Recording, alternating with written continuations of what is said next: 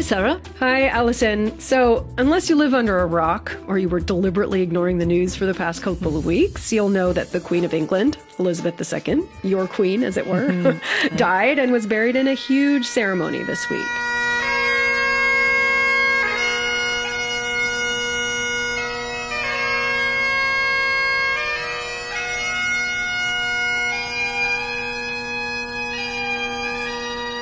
So apparently, the Queen woke up every single morning to the sound of bagpipes. Wow. She, yeah, and she had an, an official uh, pipe player. Mm. And so th- this, we've just been hearing there, um, Major Paul Burns, the, her official pipe player who, mm. who played during the funeral. Yeah, it was, it was, a huge ceremony. It was, and very, very traditional. And it lasted several hours.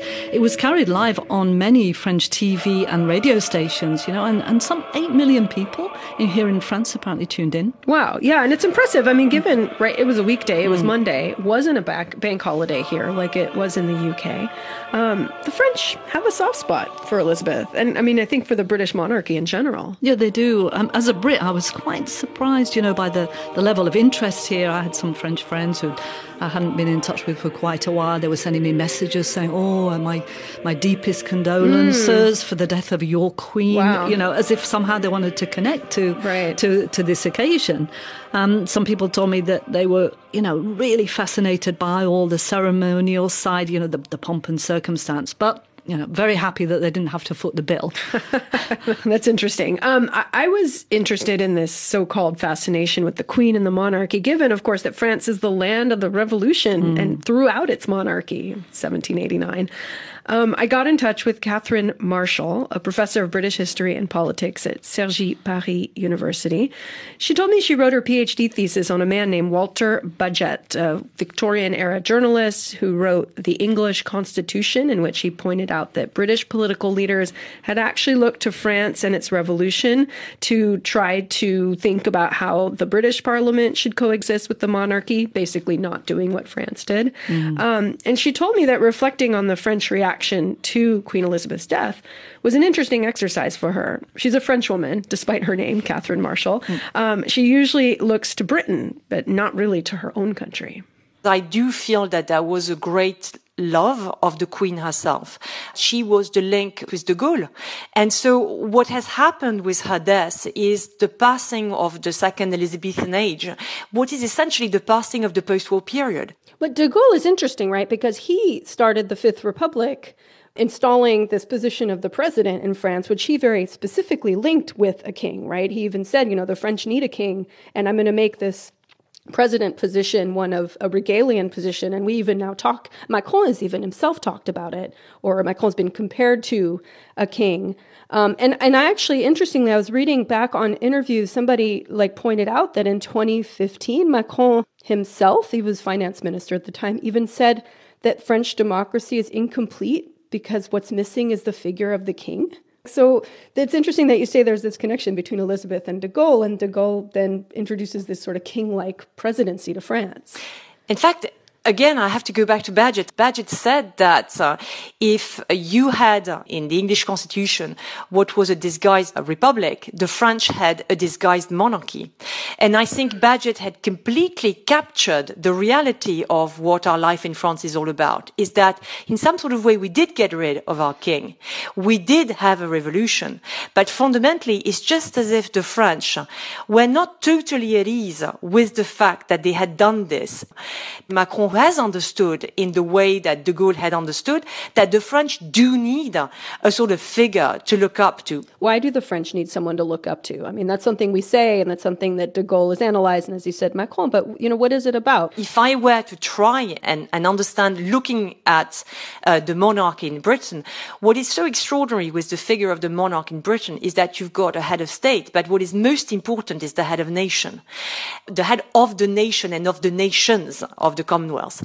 And so what you've got in France is perhaps this aspect which is missing that we've got a head of state, but we haven't got all the intensity of the head of the nation who is supposed to be morally upright, who is supposed to guide the nation with a family. And so if I had to try and explain this, the reason why we were so captured by the funeral and by the processions and by the traditions is because in fact it's showing us something that we have lost. We have lost it, but we said we didn't want it, but fundamentally perhaps we did want it. I, I feel like in all of this, there's this sort of profound nostalgia that, you know, if I'm going to get political here, you see it sort of echoed a lot in the discourse of the right and the far right in France, of sort of the good old days of France, and even colonialism when France had an empire or a bigger one than it has today. On some level, if you think of it in those terms, it's kind of deeply conservative.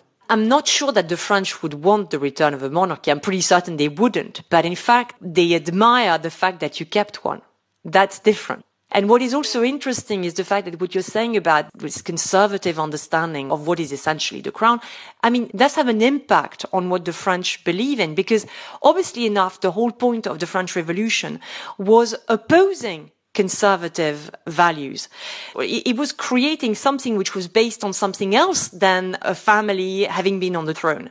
So in some sort of way, Burke, in Reflections on the Revolution in France, talking about what had happened and, and, what he could perceive as what would be the episode of the terror, really described very well how an idea, which was an idea of the Enlightenment, ended up crushing because what had been removed was also the framework of the state. In the end, after the revolution, the French spent a century unstable. And in fact, you can only think about a sort of stabilization after 1870 and the creation of the Third Republic, which then goes on until 1940.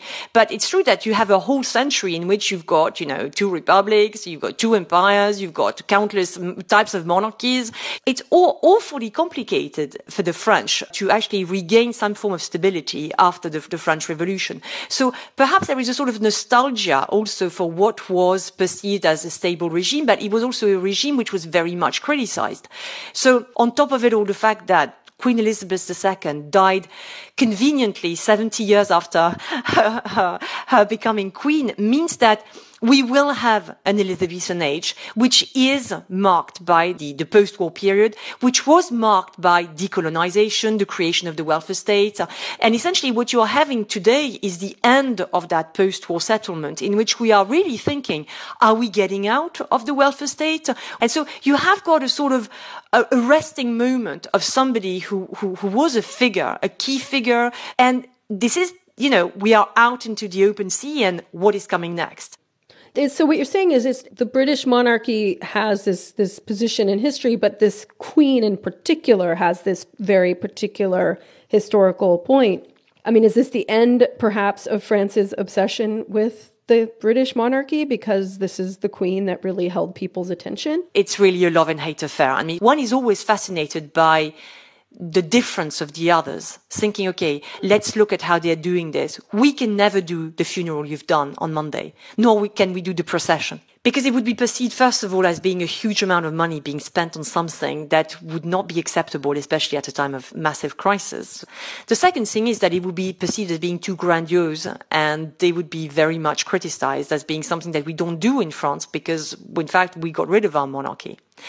So it's this problem of actually looking and being fascinated and at the same time thinking, I'd rather not have it, but I'm pleased looking at it on the other side. But it doesn't change the fact, though, that I'm truly convinced that the love and the admiration for Elizabeth II was real in France. Will Charles, King Charles III, be able to have such a huge amount of love, compassion? I'm not certain. But at the same time, um, I think the same questions are being asked in Britain.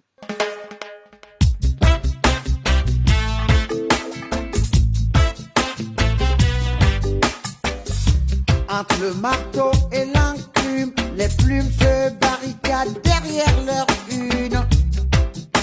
La liberté y a laissé des plumes. Journaliste incarcéré, journaliste assassiné. So, journalists around the world are facing threats for basically just doing their jobs. Physical threats of violence or, or being put in prison for, you know, describing the world around them and reporting the truth. And when it gets too difficult, well, they sometimes have to leave uh, their countries, drop everything, and go into exile.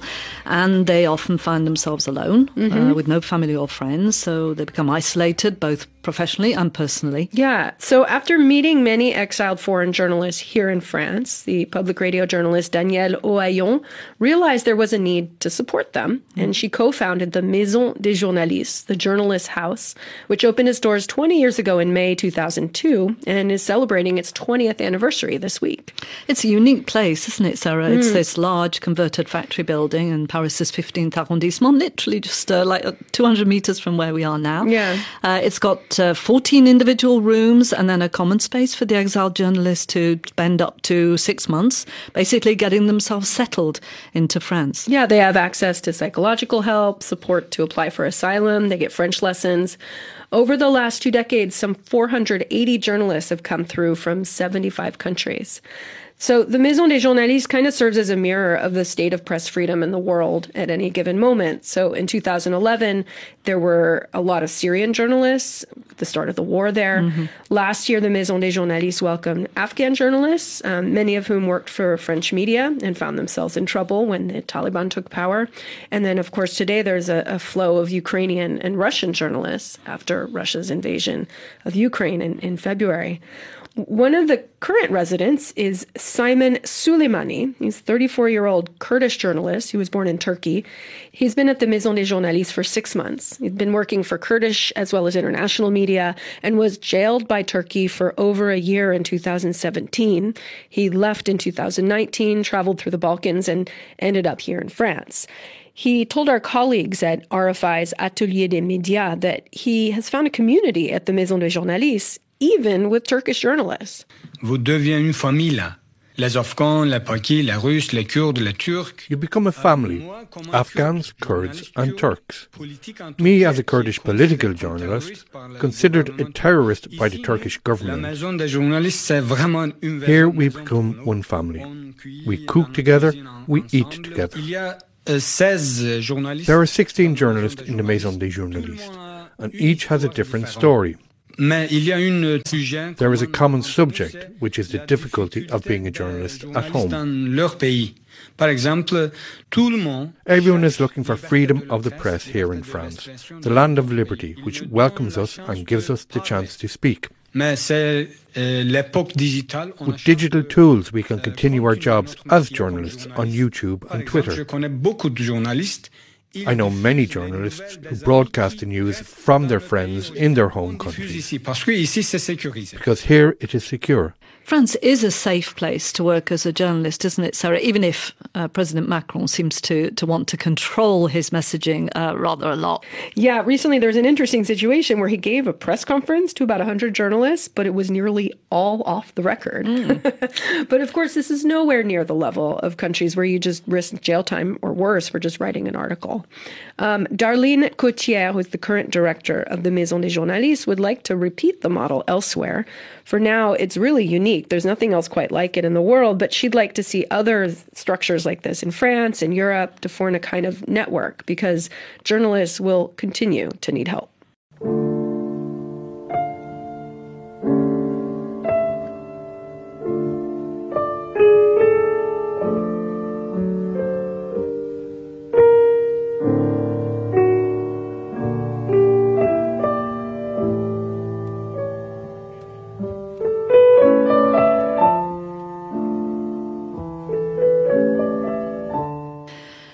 So, Sarah, the war in Ukraine shows no real signs of coming to an end. And while they're not in the firing line. The Ukrainians and Russians here in France are clearly very concerned about the situation. Yeah, we've talked in the podcast about how France has been welcoming refugees from Ukraine. That, that's ongoing. The Russian diaspora in France is a lot bigger than the Ukrainian mm. one. There are around 53,000 Russian born people here. It includes a lot of intellectuals who fled the Russian Revolution in the early 20th century. Then there was another wave uh, after World War II, and then more recently after the breakup of the Soviet Union, which meant that Russian people could travel just so much more easily. Yeah, so it's a lot of people. Perhaps not all of them have the same point of view when it comes to the war in Ukraine. There are some Putin supporters, mm. and France has taken measures to seize the assets of oligarchs, for example. But Many Russian artists are against the war in Ukraine, and artists and intellectuals have been welcomed here in, in France for generations. Um, there are some very strong cultural links between France and Russia, and they go back a long way, uh, notably, for example, to the late 18th century, when the French Enlightenment philosopher Denis Diderot went to St. Petersburg to have big, intense discussions with Catherine the Great. Ah. Uh, he ended up spending around four months there, and that mutual admiration, if you like, in all the arts, whether it's literature, painting, and of course classical music, has continued to today. But of course, there were calls for a cultural boycott right after the invasion of Ukraine in February. Yeah, there was a notable case. Uh, Tugan Sokhiev, who's music director of both the Bolshoi and France's National Orchestra in Toulouse, he was under a lot of pressure to denounce President Putin's invasion. He didn't want to, and he preferred to resign from both posts. Mm-hmm. On the other hand, uh, despite Ukrainian opposition, the Russian filmmaker Kirill Serebrennikov attended this year's Cannes Film Festival. So overall, doesn't seem to have been as much uh, cancelling of Russian artists here in France as in the UK, for example. Ah, why, why do you think that is? Well, I wonder, it may have something to do with the fact that France puts huge importance on the arts in general, mm. and maybe also because of these deep cultural ties to Russia in particular. At least that's the impression I had. But it's good to get a first hand opinion, so I sat down with Masha Schmidt, a Russian born artist, in her home in Paris. She studied at the Academy of Art in Moscow and came here to carry on her studies in 1990, so just after the fall of the Berlin Wall. She was only 22 and she lived a kind of artist dream for many years. Things have become a lot more difficult since the war in Ukraine. But before we got to talk about the drama, she told me first about this seismic shift, moving away from the Soviet Union's strong figurative tradition in art to something a bit more abstract and impressionist. My time in Moscow academies, we weren't practicing this abstract way of painting, neither thinking. So when I came to Paris, I felt like I was a very old person because I, I was painting like, you know, an academist of uh, like 19th or even 18th century. But I started little by little to take off my knowledge, if I may say so. I had this amazing moment. I could all of a sudden try to find some truthful feeling. I wanted to feel, I didn't want to know. Why France? Was it because you already had a kind of Francophile culture? Well, for someone who is practicing painting in the end of the 20th century, France is a absolutely crucial point. I mean, you can't avoid impressionism actually. I mean, professionally, you couldn't say, okay, I don't like French art. So, of course, I was uh, kind of in love with uh, French art. That's very true. Afterwards, my situation was funny because coming from uh, the Soviet environment, going outside, imagine it. It was like it, we were coming from, from I don't know Mars or Venus or from from the moon. That was very inexplicably crazy to imagine that you can go physically go to the Louvre Museum, see and experience everything you could not imagine to be able to see in your life. Had you grown up with this image of France as the place to be as an artist? I guess it's always a place to be as an artist. I will recommend France. Everybody who likes art, yes, it's a place to be. As for me, it was more about, I guess, my destiny. I live in France with my husband, whom I love deeply. He's a Georgian pianist, but coming from Moscow to France around early 90s also.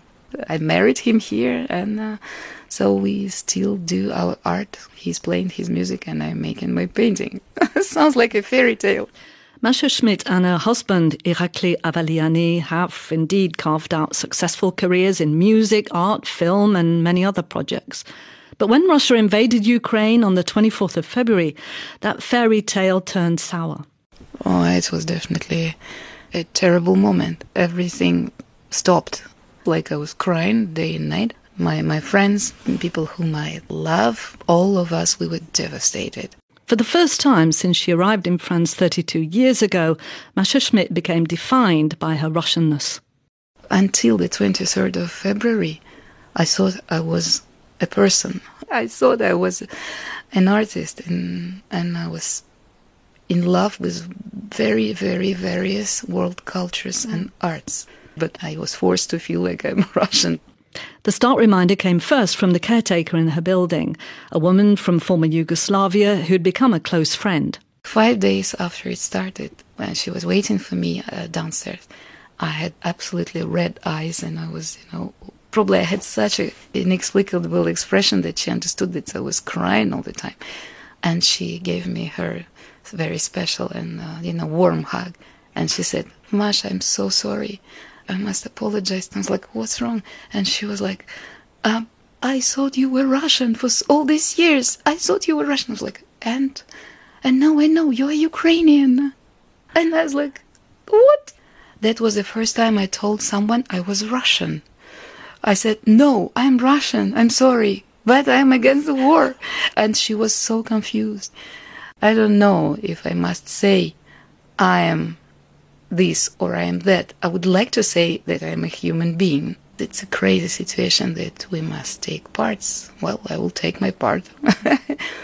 I think that the most important part is not where you were born, but, but what do you think and what do you do. Masha found she could no longer paint. I felt that uh, all these things I was doing, I mean, paintings, uh, my art projects, everything was not really necessary. I mean, nothing had any sense anymore uh, in front of the horror, actually. I mean, why would you like paint your beautiful paintings when people are dying? That was my dilemma. She looked for a way to be useful and started collecting medicines and clothes to give to charities for Ukraine it seemed like it was a necessary and uh, immediate thing to do. And afterwards, very quickly, we understood that uh, the point was not, you know, small things and pampers and clothes, but money. Artists very often don't have enough money to be a, a real donor, but they have the art she and some fellow artists founded the Peace and War Project, a modern day nod to the Tolstoy novel War and Peace. They set up a website where donors to charities helping Ukraine, like the Red Cross and Doctors Without Borders, could receive an original piece of artwork as a kind of thank you present. And I was thinking that if somebody is doing something good, sending money to help people in this horrible situation, someone should say, you're a good person. We were just sending a work of art, a painting and drawing, maybe even a sculpture, to these donors. They could choose something, some present from some artist they don't know but they like very much. This was all about connection between people. You could also share something. I mean, at least this will to stop the horror and to start working on peace process. Russian oligarchs in France with links to President Putin have had their assets and bank accounts frozen, but that's also happened to some ordinary Russians too. And the concerts of some Russian classical musicians have been cancelled. Schmidt says she feels privileged she hasn't had to face this, but she understands to an extent why it's happened to some of the more big name artists. It concerns very much the big events and the big cultural institutions for example, orchestras, some conductors. There were um, a number of, um, for example, movie festivals, um, Festival d'Honfleur and things like that. So people organizing those events were facing the war, and it was very sudden. So they were probably not prepared, and they couldn't think of, uh, I don't know, releasing any Russian movie right immediately now under the bombs. You know, it's like I think that one could understand that this reaction was a reaction to something absolutely enormous. Still, she finds it hard to imagine that Russia's contribution to the arts will somehow fade away in France. It can't disappear. I mean, it can't be cancelled because of it is so connected to so many fields of the French art scene. The Russian cultural impact in France is historical, actually. That's why probably French people still do like Russian literature and I don't know music and uh, probably ballet. This story is uh, very old. This history is important. I hope that uh, Tchaikovsky will survive. I mean, he He didn't invade Ukraine, honestly, not him. Not Pushkin, whom I love very much. They are here. I don't know if it's forever, but they have their, their place in this mosaic.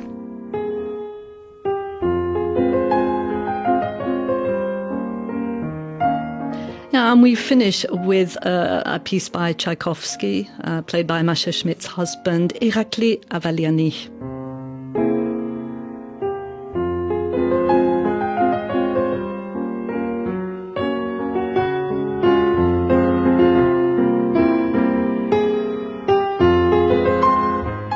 To the end of Spotlight on France. Uh, we're a production of Radio France International. This episode was mixed by Cécile Pompeani.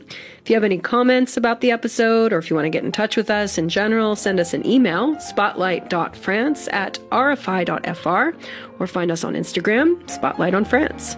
And you can find previous episodes at rfienglish.com or wherever you get your podcasts. We'll be back in two weeks' time on Thursday, October the 6th. Bye bye, Sarah. Bye, Allison.